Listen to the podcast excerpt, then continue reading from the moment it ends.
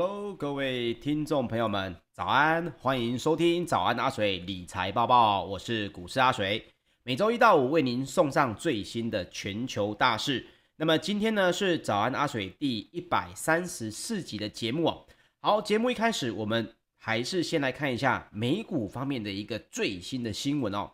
好，首先是昨天的美股呢，受到了投资人哦正在静待一个关键的通膨数据，也就是所谓的 CPI。还有呢，接下来的超级财报周的影响啊，每个投资人呢，大部分都是比较展现观望的一个情况。那么，美国的四大指数呢，在十二号也是全面的走低，只有特斯拉呢是跳高，为盘势带来了些许的一个支撑。那么，道琼工业平均指数在十月十二号中场是下跌了百分之零点三四，纳斯达克指数呢，则是下跌了百分之零点一四。标准普尔五百指数呢是下跌了百分之零点二四，那么费城半导体呢相对比较重，是下跌了百分之一点三四哦。这个价位呢也创下了七月十九号以来的一个收盘新低，在盘中哦也一度触及了两百日的一个移动平均线。好，所以我们说到了美股的卖压哦，在十二号呢其实是在收盘之前才开始加温的。那么明明呢，本周企业要来陆陆续续的公布财报，所以呢，大家就在观望啊，到底这个通膨的影响，还有这个经济的展望呢，会不会让这些财报哦，在相对已经比较达到高基期的时候，财报的表现会不会比预期的还要差？所以市场呢也普遍哦是在观望的一个模式，包括了摩根大通、达美航空也都在美国十三号的盘前会来公布第三季的财报。那么美股的卖压呢？我们说到哦，在这个十三号还有一个最主要的问题，就是呢，接下来要来公布美国的九月消费者物价指数，也就是 CPI 了。那么根据道琼社的调查，经济学家现在目前是预测啊，九月美国的 CPI 月增率呢，应该会来到百分之零点三，年增率哦会多达百分之五点三。那如同大家也知道。消费者物价指数呢，最重要的两个指数，第一个是吃什么，第二个呢是你的能源的价格。除非哦，你排除了能源价格的影响，但是包括了核心 CPI 或者是一般的我们讲的消费者物价指数 CPI，这一点呢，在九月哦，大家都是认为跟着油价持续上涨之后，这个数字可能不会太好看哦。那么，另外，联邦公开市场委员会呢，也会在十三号公布他们九月份的一个货币政策的一个会议记录。那么，投资人呢，就会在这个会议记录里面哦，找寻有关联总会要来撤回宽松的货币政策的一个蛛丝马迹。那另外，包括路孚特的 IBES 的资料也显示，分析师现在目前普遍的预测，标普五百企业第三季的。每股盈余将只会年增百分之二十九点六，年增率有会远不如第二季的九十六点三。那么当然九十六点三这个数字呢，也不是一如往常的这个大家都是这个数字，是因为第二季的时候是跟去年的这个低基期去比，所以年增率呢是相对应的增加。不过第三季的年增还有二十九点六，我个人认为这要看市场怎么解读哦，因为包括了昨天。国际货币基金组织哦，IMF，他就提出了一个警告，他说呢，包括了供应链挑战，还有新冠肺炎，也就是 COVID-19 的疫情还是在持续延烧为由，他已经下修了全球的经济成长率的预估值。那么 IMF 的经济学家呢，就透过新闻稿表示说，全球现在面临的是一个最大的问题，就是严重的供应链干扰哦。导致呢，已经相当高了，这个通膨压力也持续的上升。那么金融市场的冒险的现象呢也增多，这对前景哦是构成一个进一步的风险。同时，周二也就是昨天这个十二号呢，IMF 发表了这个十月份的世界经济展望，也同步下修了全球经济增速的预期，从先前的百分之六点零哦。是下调到百分之五点九。那么现在这聊聊到了另外一个个股哦，我们来说说特斯拉的这个问题。诶，特斯拉似乎没什么问题，昨天逆势上涨了百分之一点七四，同时呢，他们的这个 CEO 哦又重回了这个全球的首富的首位，那么创下了二月十二号以来的一个收盘新高。那么最新公布的一个资料就显示，特斯拉九月份呢是卖出了五万六千多台中国制造的这个电动车，也创下了上海厂两年前开始投产以来的一个新高的纪录。那么特斯拉的走阳呢，也成为标普五百跟纳斯达克指数一个最大的撑盘力道。那另外，美国的赌场以及饭店业者 MGM 呢，也是大涨了百分之九点六一。主因呢，也是因为瑞士信贷把其投资的平等从中立调高到表现优于市场。那么瑞信就指出，MGM 全新的业务跟稳定的现金流，也让这一档个股哦深具吸引力。好，接下来我们来说说一个投资的机会哦，各位可以来参考一下。这包括美国呢，太阳能类股哦，也持续在全球能源短缺的疑虑带动下来走强。各位不要小看这一次的能源的问题哦，包括了过去呢，因为福岛啊，因为这个能源危机之前呢，大家都觉得要用这个相对环保的电量嘛，所以呢，包括了铀啊这个相关的 ETF 呢，过去几年的表现是非常的差。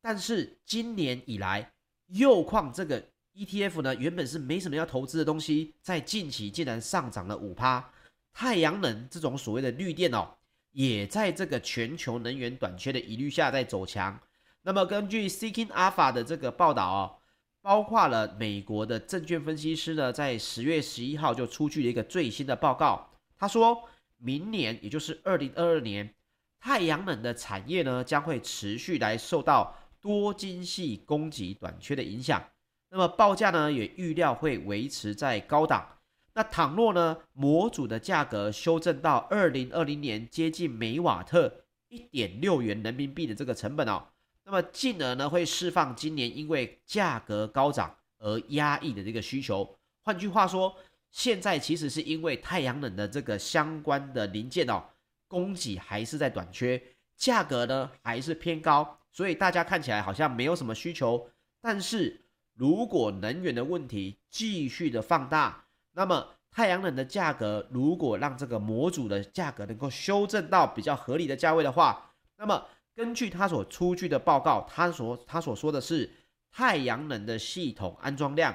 有望呢要来成长百分之二十五，因为包括了欧洲跟美国呢，可能我们在台湾比较没有感觉。欧洲跟美国哦，他们的天然气的价格已经是以倍数来做成长，所以呢，他们就预料了，包括了特斯拉也有在处理相关的这个太阳能的东西。或许呢，在未来，或许是明年，如果能源问题持续扩大的话，这也是会另外一个机会哦。所以，包括在美股的大全新能源，还有这个系统商呢，Sunwork 以及 SunPower，在十二号也都是续涨的情况。上涨了百分之五点零一到百分之十一不等。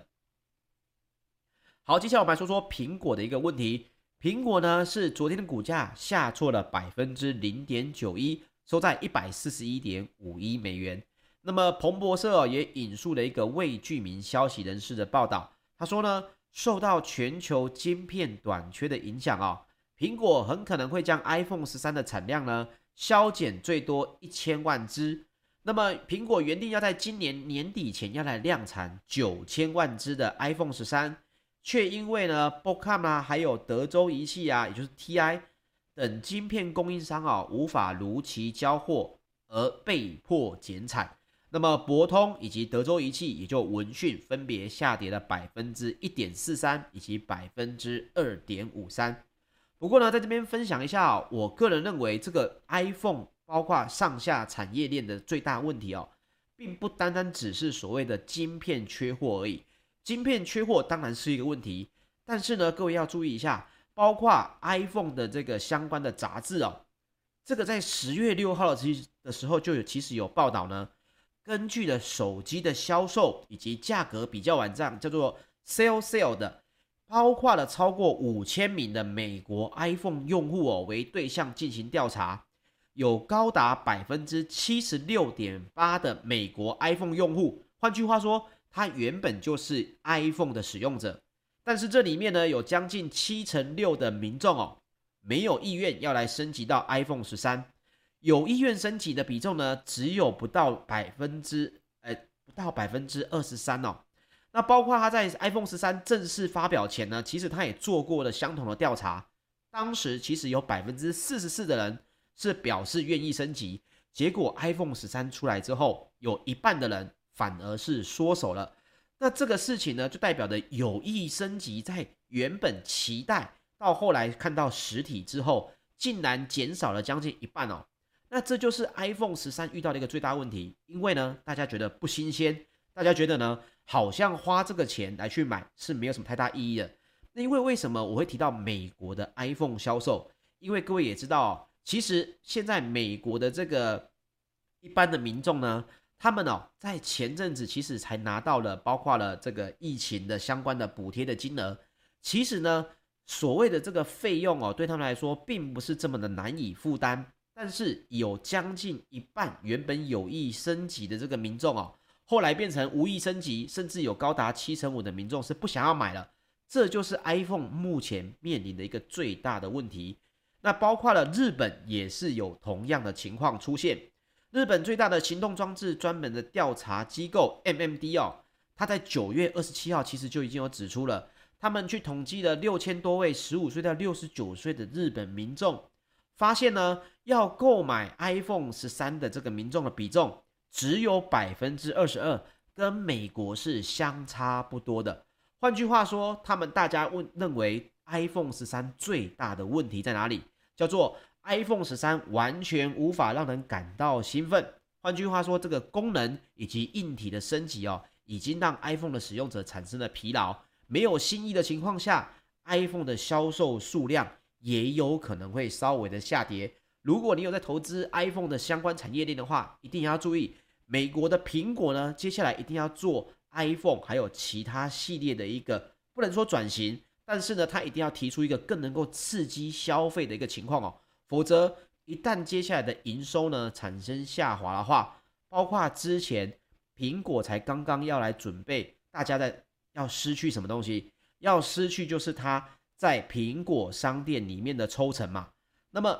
这两项事情的打击之下，也有可能会让苹果呢相对应的受到一些股价的压力。这一点呢也提醒大家。那另外，美光也下挫了百分之三点六一。创下了二零二零年十一月三十一号以呃三十号以来的一个收盘新低，跌幅呢也是费半三十只成分股之冠呐、那么原因呢也包括了有部分的这个研究报告就预测，明年第一轮的报价恐怕会下滑，主因呢也是因为供给即将要来超出需求。好，接下来我们来分享一下欧股方面哦。投资人呢，目前在欧洲的股市哦，比较恐惧的是原物料的价格飞涨，会伤伤害这个企业的获利。那包括呢，中国的房地产商呢，恒大集团这三周来哦，已经是三度没办法如期的支付债息的这个消息一直传出，也让市场感到紧张。那么周二的泛欧指呢，就下跌了百分之零点零七。那么分析师就说哦，能源的危机目前看来。并没有减缓的迹象，企业呢也在面临巨大的成本压力，消费者哦能用在服务还有产品的上面的钱也会减少，那么就有可能对经济有不利的影响。另外，德国的供给瓶颈哦，目前看起来这个问题也是在持续的扩大。根据的德国的 ZEW 经济景气指数哦，已经是连续五个月的下滑。十月份的 ZEW 经济指景气指数呢，是已经跌到了二十二点三，低于市场预期的二十四哦。气象中的这个现况指标呢，更是跌到二十一点六，也低于市场预期的二十八点五。那么德国呢，身为这个全球哦这个精密工业的发展的国家呢，他们的经济景气指数下滑哦，也代表了有部分的问题还是在持续的扩大哦。那么，另外，欧洲的汽车股也同步下跌了百分之零点三，这也是因为全球晶片荒跟中国缺电，导致呢中国的九月份的汽车销售是大跌了将近两成，来到十九点六，这也伤害了欧洲车厂的一个表现。好，那么石油呢？我们接下来聊聊石油方面的问题哦。纽约商业交易所十一月的原油期货在十月十二号收盘呢，是上涨了百分之零点二，还来到了每桶八十点六四美元的大关。那么继续也创下了七年以来的收盘新高。另外，欧洲的 ICE 期货交易所的近月布兰特原油则是下跌了百分之零点三，回到了每桶八十三点四二美元。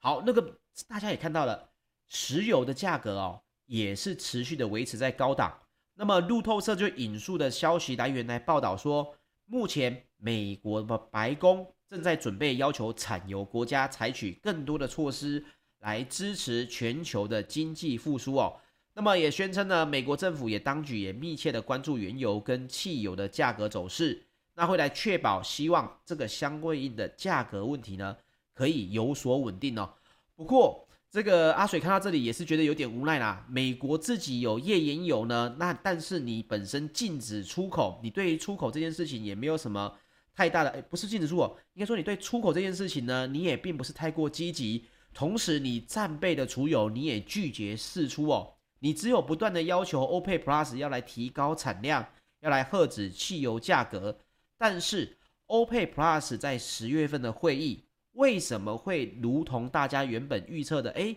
应该会增产每天超过八十万桶吧？可是最终是维持每天四十万桶。这在之前的节目也跟大家分享过了，原因也是因为 OPEC Plus 的会员国现在要趁着油价高的时候、需求多的时候来弥补去年的这个问题哦。所以呢，接下来的十一月的十一月的会议，我个人认为呢。要增产的幅度，即使有增产哦，可能还是没办法让市场满意哦。这一点也是要提醒大家，能源的这个价格问题还是会维持在高档。那么接下来我们再来分享一下贵金属方面哦，黄金阿水在节目里面已经跟大家分享过非常多次了。我们之前就说到，短期内都不是投资黄金的好时候，为什么呢？因为如果通膨问题这么大，黄金如果是一个重要的避险需求的话，那么它早就应该涨了，但是它一直在每盎司一千八百美元以下在活动，包括了其他的分析师哦，包括这个市场的分析师、国外的分析师都一直在喊好，呃，黄金明年要上看多少？昨天阿水帮大家来看到这个最新的消息哦，这些分析师呢开始在看坏黄金了。那包括了昨天十月十二号的纽约商品期货交易所的黄金期货是上涨了百分之零点二，来到每盎司一千七百五十九点三美元。那另外呢，全球最大的黄金 ETF 哦基金，它的黄金持有量还是在一千公吨以下，只有九百八十五点零五公吨。这个数字呢，我个人认为跟以往的一千公吨，甚至来到一千一百一十公吨来说。还是偏低，代表黄金在短线上面的走势可能还不是会太强哦，这一点还是要分享给大家。好，最后我们来分享一下台股的一个最新消息动态哦。这个昨天王品集团呢宣布旗下的十五个品牌将要来平均涨价百分之五。诶，各位先不要急着骂王品哦，我们先来看看它涨价的一个理由，其中哦。牛肉是王品集团的一个主力食材，乐眼跟菲力的涨幅高达百分之五十，这个价格大家已经觉得很夸张，对吧？但是各位注意，其实这在台湾已经算不高了。放眼全球，现在东西的涨幅都是以倍数来成长，其中包括了黄小玉哦，黄小玉是什么？黄豆、小麦跟玉米嘛，价格呢也是一路的飙涨。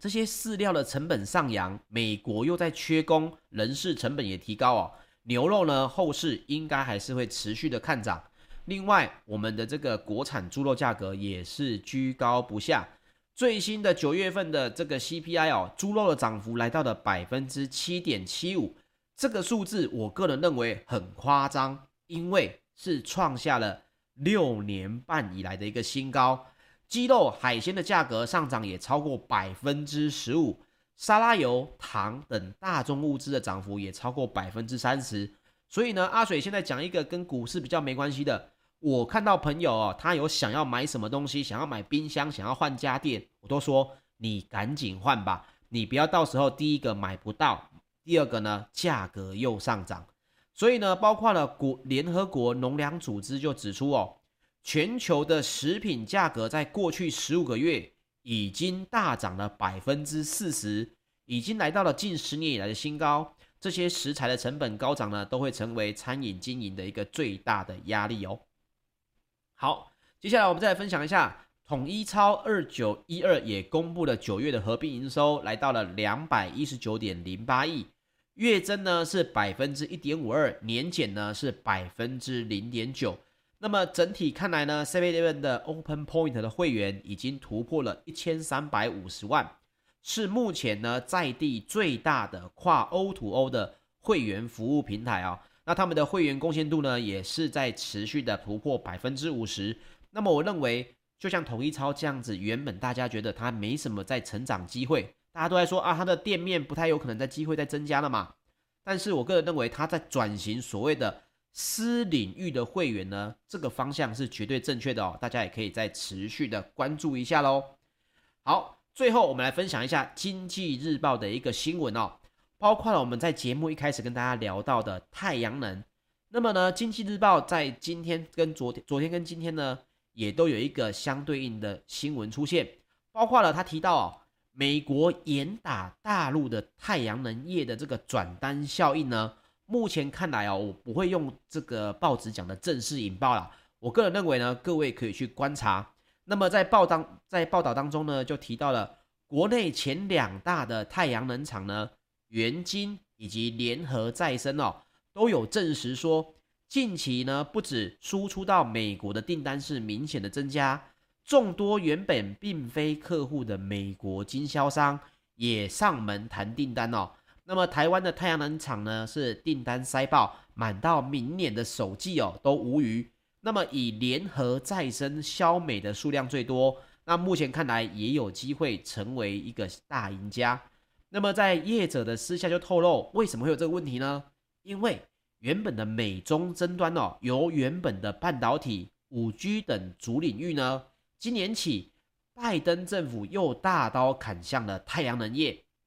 所以美国的参议院先是通过了禁止全球最大的多晶系产地哦新疆生产的多晶系来输美，又有美国太阳能业的请愿哦，要求拜登政府要严查陆气转到东南亚生产的这个问题，他们会去避免输美的高关税嘛，所以呢，很多大陆的这个太阳能业者呢。就会把企业啊到这个东南亚跑去绕一圈，再输入到美国，避开这个高关税。但是呢，现在拜登的政府呢，似乎也要严查这件事情了。那目前业界是预估，美国一年太阳能的装置量大概是十八到二十 G 瓦，也就是单位就是十亿瓦哈。其中哦，原本百分之八十五是仰赖陆气的。那陆气呢，是以东南亚的据点来出货。如果美国也因此呢，针对东南亚的陆厂征收高关税的话，那市场现在目前预估哦，等于是美国一年所有的太阳能装置的产量，其中我们刚刚提到啊，是十八到二十 G 瓦，目前预期是有十七 G 瓦的订单将会重新分配。那这个数字呢，也比。台湾一年太阳能的内需的装置量高出七到八倍哦。或许呢，如果真的转单效应很强的话，生产供应来得及，对于台厂哦会是非常补的一个情况。好，所以联合再生目前是全台湾最大的太阳能产业产品消美的厂商，各位呢可以去关注一下。那这也不是推荐买卖分析，只是呢我看到新闻报道有出现这件事情，各位或许也可以从目前大盘不好当中。找寻一个其他类股的机会喽。OK，以上呢就是本集的节目内容，谢谢大家的收听。呃，我们明我明天呢人会在台北，那所以没有办法帮大家直播。那我们的节目呢就会回到了这个礼拜五哦，再跟大家来重新见面了。OK，谢谢大家，我们礼拜五再见喽，大家拜拜。